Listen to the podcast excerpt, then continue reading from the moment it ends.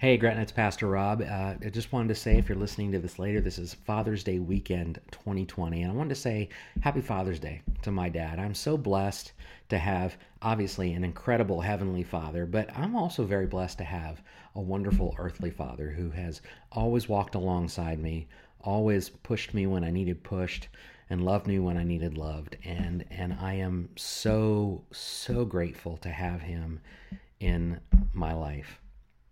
When I was 16 years old, I was in the market to buy a car. I had my license and I'd been working for a number of years and had some cash saved up and and really wanted the capacity to take go my own places and not have my parents drive me or ask me when I'm going to be back with their car because they had to do I don't know silly things like work right and so I was in the market to buy a car and I'm sure my mom and dad wanted me to have a car too so I would quit asking them to take take me to work and so my dad and I went out. We kind of looked at some different cars, and we wanted to stay cheap.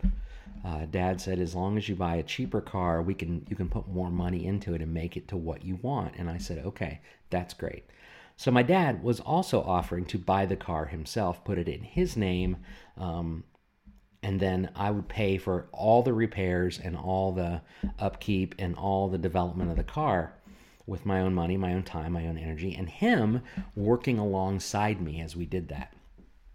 And so we had been out looking at a, a number of cars, one of which was a mid 70s Mustang. Now, if you were around at that time, you know darn well the mid 70s were not the highlight time for what it meant to be a Mustang. They were not the coolest cars on the planet, but they were still called Mustangs. And I had a, a, as I grew where I grew up in high school. You know, a lot of my friends were very blessed to um, have cars given to them, um, and, and, some of them were pretty nice. They were pretty darn nice cars, uh, hand me down Volvos. And one of my friends had a black Pontiac Fiero GT, which I th- with T tops, which I thought was totally the coolest little two seater ever uh, at the time. And and so I, I had dreams of that. I have dreams of wanting a car like that, knowing that was not going to happen. I was not going to get a brand new car, but knowing I was going to have to put the effort in, knowing I was going to have to work on what I wanted. But I, but the idea of owning a Mustang, right, just sounded super cool. And so one night at the dinner table, my dad goes, Hey, I finalized everything. I bought the car. And I was like, Great. Is the Mustang on the way? And he says, I didn't buy the Mustang. And I said, Well, why not? He said, Well, you know, that car had a lot of mileage on it. It had a lot of things going wrong with it. And so I, I bought you a different car. And it was one of the other cars we had looked at. And I thought I had said I had said no to that car. But he bought a 72 Volkswagen Super Beetle. And uh, I have to tell you, when, when he said that, when he said, I bought the Beetle, um, I'm not sure I heard the rest of the conversation because I was so livid. I was so mad. I had my heart set on that. I had my heart set on that Mustang and had already had visions of myself driving around in it, right? And hanging out with my friends and working on it and making it go super fast, which likely probably never would have happened to that car. But that's a whole other discussion, right? Reality is sometimes very different from what we dream or what we think will happen. And so I was angry and I was difficult and belligerent and well, honestly, flat nasty. And I don't have a good excuse for that. There's no there's no version of this story that comes out with Rob smelling like roses here because Rob was wrong. Uh, and my dad, I remember at the end of the conversation him saying, "You have a choice, son. This is the car that I'm willing to sign off on and put on my insurance. This car. You can have it or no car at all." And he kind of backed me into a corner right? My begrudge and begrudgingly, I said, "Fine, I'll take that car." And uh, you know, uh, I wouldn't have blamed my dad if he just said, uh, "You're out of luck. Have a nice day."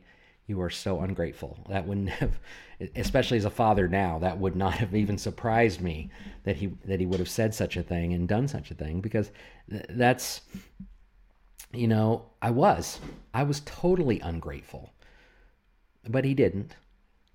And and I have to tell you, at the end of the day, that car, uh, that Volkswagen, I still to this day love that car.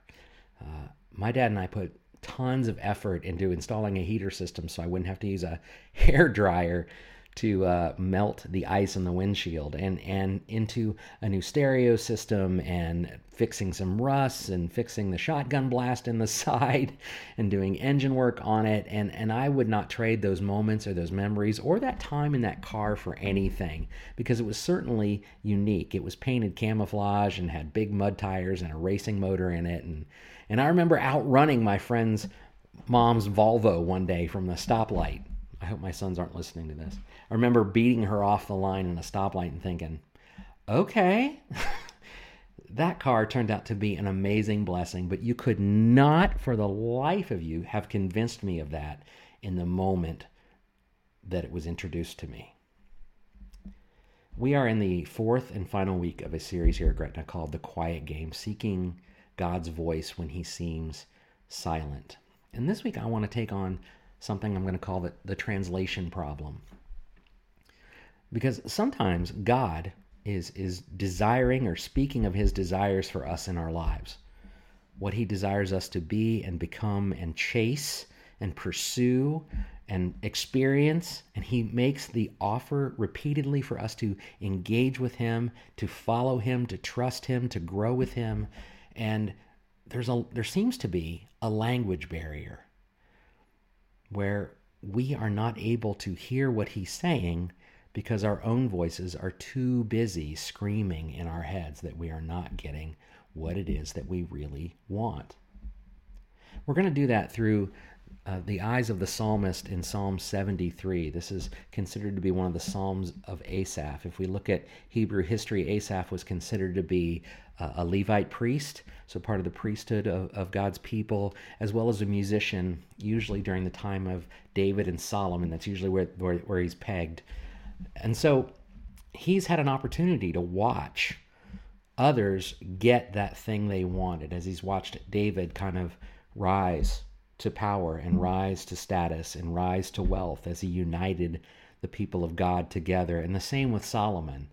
Right? Solomon was said to be one of the, if not the wisest men that ever lived, and maybe one of the richest men that ever lived. And so he's had an opportunity to see these great kings unifying Israel and getting all of the spoils that come with that. And so I think it's important for us to understand as we begin to read this psalm and try to hear his perspective and his laments and his concerns as he, he looks around and sees others getting what it is they want and how his heart his heart in many ways betrays him and how it drives him crazy. Let's listen. Picking up in verse 1 of psalm 73 i'm going to read out of the csb it says god is indeed good to israel to the pure in heart. But as for me my feet almost slipped, my steps nearly went astray, for I envied the arrogant. I saw the prosperity of the wicked. They have an easy time until they die, and their bodies are well fed. They are not in trouble like the others, they are not afflicted like most people. that envy, if I've ever heard it, right? Envy of what others have or what, and what he does not as he seems to be seeking and pursuing and and and uh, again he's speaking from the beginning as though this is already done, this has already happened, right? But but he's identifying, clearly stating what he was feeling at the time as he looked around.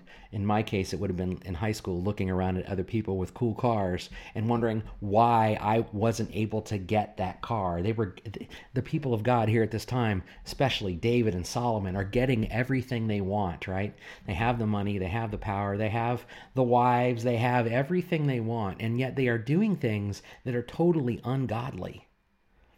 If you know King David's story, you know that he stole another man's wife, you know that he killed that man in order to try and cover it up.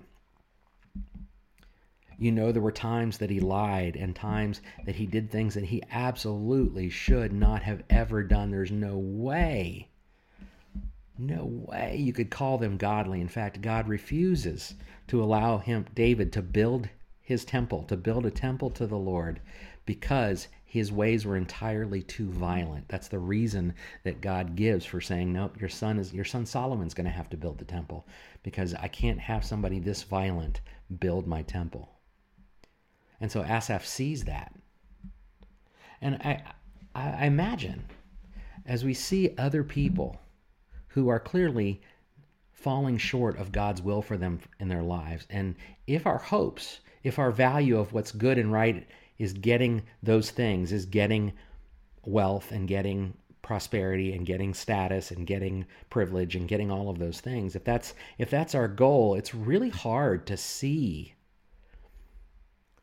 and accept the notion that even in their brokenness how how it is how is it they are getting these things and how much as messed up as they are how much more messed up do i have to be how much more messed up am i that i can't get these things why can't I have it that way? Why can't I have it good? And the problem is if, if we've reduced what it means to have it good, right? To be in a wonderful place, to matters of health and wealth, then we've already gotten to the place where we've begun to slip. As the psalmist says, I nearly slipped and my steps nearly went astray. God is, is as calling us to, to remember that there are far more important things than pursuing what everybody else has. And honestly, envying what others have doesn't have a place in the kingdom of God. Whether that be the same size house or the or the same size or better car or even a, a prettier church, a bigger building, cooler stuff, nicer clothes, greater security, a huge retirement account. I'm not going to stand here for one second and be and say that those things are trivial because I would be a hypocrite if I did. But I'm going to tell you they are purely secondary goals to pursuing the things of God. And we get into trouble when we make them equal in value with God, or in some cases, greater in value than the pursuit of God Himself. And when we fall short, it opens a can of worms. When we fall short, it open, opens a can of worms where we begin to doubt who we are in God, whether we are truly beautifully and wonderfully made, whether or not He truly loves us or cares about us. This is my dad when he gave me that Volkswagen instead of the Mustang. I was, you could have easily convinced me that my dad hated my guts at that moment in time that he did not love me, that he did not care about me, and yet nothing, absolutely nothing, could be further from the truth. He was making every decision about what I was going to get or not get, and do and not do, based on his desire to be the best father he could to me, to help me grow, and to help me learn. But I could not see it in the time because I was so focused on those other things. He goes on, the psalmist goes on in verse 6 to talk about more about the human condition and those who have slipped and fallen and are not walking as God would have them walk. He says this Therefore, pride is their necklace, and violence covers them like a garment. Their eyes bulge out from fatness. The imaginations of their hearts run wild. They mock and they speak maliciously. They arrogantly threaten oppression.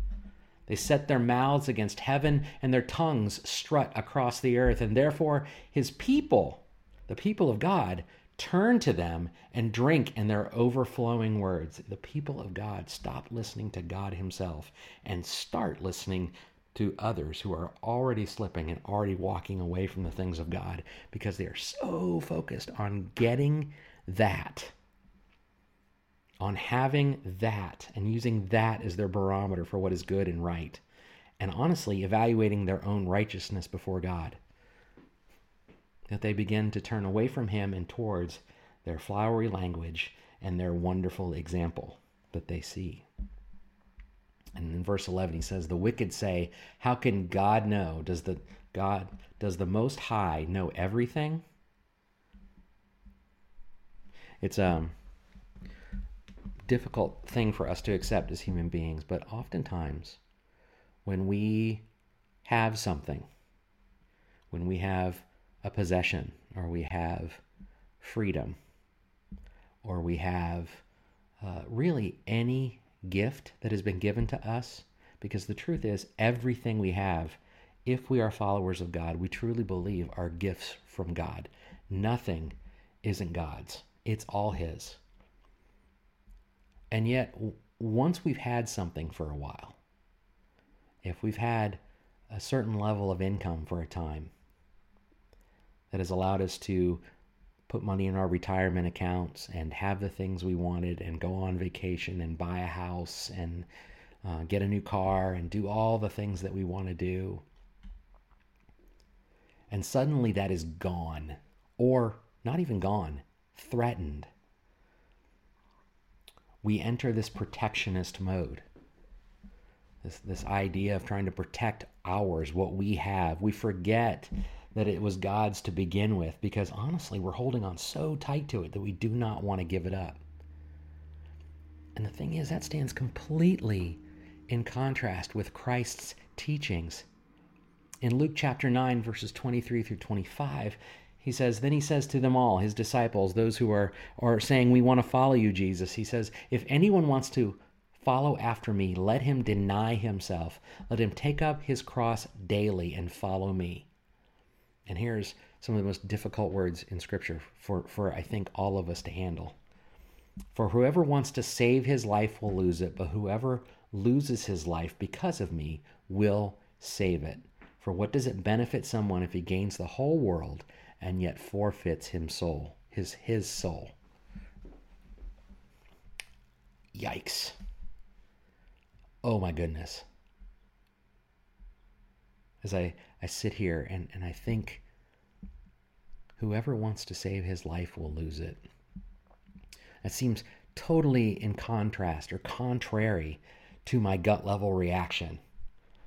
My gut level reaction to keeping, to having the things that I want to have, to living the life that I want to live, is to defend it. It's to defend it when there's a threat to it, defend it when it could be taken away. And there's an irony here in, in Jesus saying, Look, if you're so busy defending this, defending this, this temporal, temporary thing because at the end of the day, as much as we do kind of attribute the things to be eternal like this, houses are not eternal, cars are not eternal, possessions are not eternal. They are simply things for a season. Maybe a season in our life, maybe a season in our life, in the next life, or the life of the, those that follow us. But it is just a season, it is just temporary. And there's an irony in him saying, if you're going to be busy trying to hold on to those things, you're going to lose them all. You're going to lose them all anyways because you are gripping so hard. And more importantly, you're going to lose what real life really is. Holding on to the idea that God is reaching out and providing for us based on our holiness. And that somehow the gifts that he's been given has given us is our now possessions that are unassailable that cannot be touched or removed is it is reducing the blessings of God to temporary eternally unimportant things and it causes us, as the psalmist says here, to, to so diligently try to hang on to it that it even could come at the expense of others, that we would even oppress others to keep it, that we would even deny others to keep it, that we would even speak maliciously and arrogantly. And even the people of God in this text even set their mouths against heaven. And so, you know, it, I have to ask myself often if, if I'm angry about something that's going on in the world, or angry about one of my freedoms as I see them being threatened, I really have to stop sometimes and ask myself, am I threatened by that because it's because of God's desires? Does God want me to be upset about that? Or am I just upset about that because I've I no longer understand and appreciate that everything I do have is God's. And that what I should be holding on to is life in Him. And the rest will be what it is. He goes on. He says, Look at them in verse 12. He says, Look at them, the wicked. They are always at ease and they increase their wealth. Did I purify my heart and wash my hands in innocence for nothing? For I am afflicted all day long and punished every morning. If I had decided to say these things aloud, I would have betrayed your people. It's where envy, envy of what these people have, has turned to resentment. It's turned to resentment. Carrie Fisher, you know, Princess Leia, who's now passed away, um, she said this in a statement. She said, Resentment is like drinking poison and waiting for the other person to die. Resentment is just a wasted and misplaced emotion that takes us off target from the things that really matter. And I think that happens when we feel like we, as the psalmist says here in verse 13, did I purify my heart and wash my hands in innocence for nothing? Am I walking with God for nothing? And the truth is, if you are pinning your hopes of health and wealth on the Lord, if you're saying, This is what I want out of you, God, then you did. You did it for nothing because that is not what He wants to provide you. He doesn't want to buy you a Mustang, it's not the car you need. But we don't like that. None of us like to feel like we are making a sacrifice or putting in an effort for nothing. It was an experiment several years ago where uh, a group of men were hired to shovel dirt. And they were hired to dig holes on one day and pile the dirt off to the side and come in the next day and fill the holes back in. And then the second and then the third day they would come back and dig out the holes again. On the fourth day they would fill the holes back in. And you say that's useless. That's absolutely silly. Why would you ever do that? Well, it was a social experiment. The idea was this how many days would some would men continue to do this and how long would they stay at it if they did not see how it was going to directly benefit them and they were getting paid to do it by the way it was not just about the money because they were getting paid pretty well to do it and what we discovered is that at the end of the day, money is not a driver because as with each day that went on, once the men figured out that they were putting in an effort for no good reason, for no productive purpose, the money didn't matter anymore. And they they quit. They would just not show up. And within several days, there was not one person left coming to dig a hole or refill it because it lacked value, it lacked purpose, and lacked meaning. And so the psalmist is sitting here going, you know, if if if do do I has anything I've ever done for you, God, mattered? Because he's still stuck. He's still in this time frame. He's still stuck in the notion that God is somehow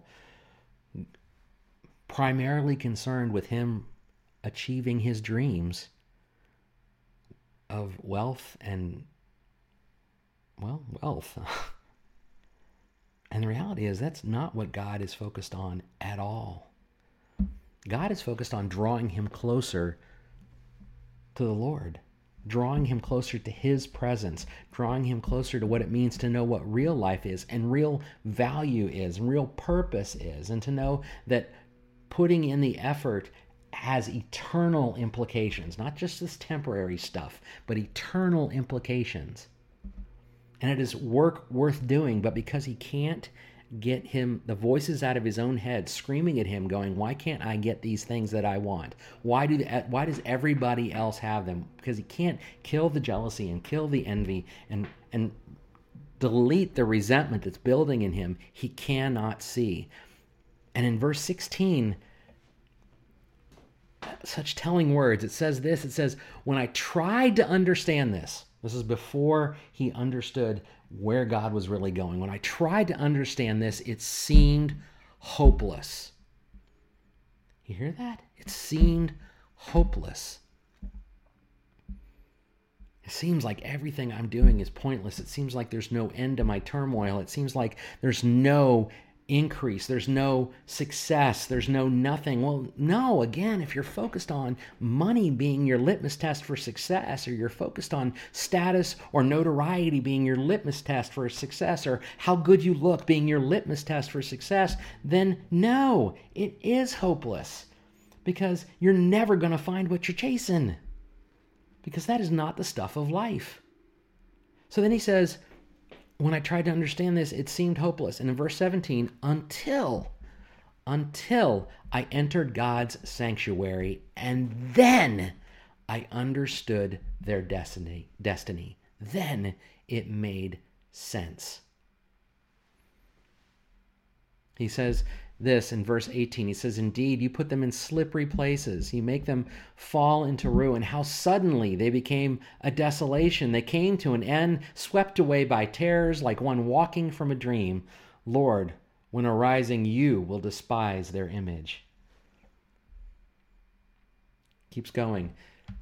Then I became embittered, and my innermost being was wounded. I was stupid and I didn't understand. I was an unthinking animal toward you, yet I am always with you, and you hold my right hand. You have been there all along, walking with me like a father should, right? You guide me with your counsel, and afterward you will take me up in glory. Who do I have in heaven but you? And I desire nothing on earth but you. My flesh and my heart may, may fail, but God is the strength of my heart, my portion forever. Those far from you will certainly perish. You destroy all who are unfaithful to you. But as for me, God's presence is my good. I have made the Lord my refuge, and so I can tell about all you do. It, it echoes the writer of Ecclesiastes, who spends the entire book of Ecclesiastes walking through just the pointlessness, the hopelessness of pursuing wealth, pursuing knowledge, pursuing riches, pursuing all of these earthly things, these temporary, part time things that ultimately won't even give you happiness or health or joy in this time, let alone eternally. Only to find out at the end that there was nothing new under the sun and that it is God, presence with God, that truly, truly matters. If you are in a place right now where you feel like God's voice is silent, I would I would ask, as we all should, we should stop ourselves and ask, is it is it because he's talking and we just don't understand what he's saying because we're so busy trying to get what we want?